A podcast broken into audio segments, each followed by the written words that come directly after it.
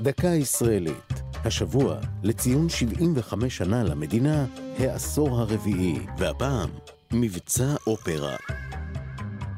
הרבה בטרם הפכה איראן למעצמה גרעינית המאיימת עלינו, הייתה זו עיראק שבמהלך שנות ה-70 וה-80 פיתחה יכולות גרעיניות. כך נולד הרעיון למבצע אופרה, השמדת הכור הגרעיני בעיראק.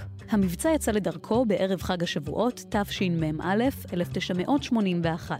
על הכוונת היה כור גרעיני שהוקם ארבע שנים קודם לכן סמוך לבגדד ונקרא תמוז אחת. בתגובה לנאומי סדאם חוסיין, שליט עיראק, שהבטיח לכתוש את תל אביב בהפצצות, גיבש ראש הממשלה מנחם בגין מדיניות לפיה ישראל לא תאפשר למי שמאיים עליה בהשמדה לפתח נשק גרעיני. המודיעין הישראלי עקב אחרי התקדמות הבנייה בכור העיראקי, והוחלט שאין די במאמצים מדיניים למנוע את השלמתו. מועד תקיפת הכור נקבע ל-7 ביוני. מטוסי הנץ, F-16, המריאו מבסיס עציון וחלפו מעל ירדן וסעודיה בדרכם למטרה.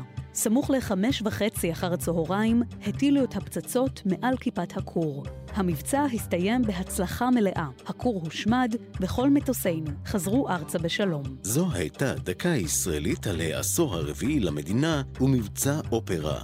כתבה נועם גולדברג, ייעוץ האלוף במילואים עמוס ידלין, הפיקה פרח בר גולדפרב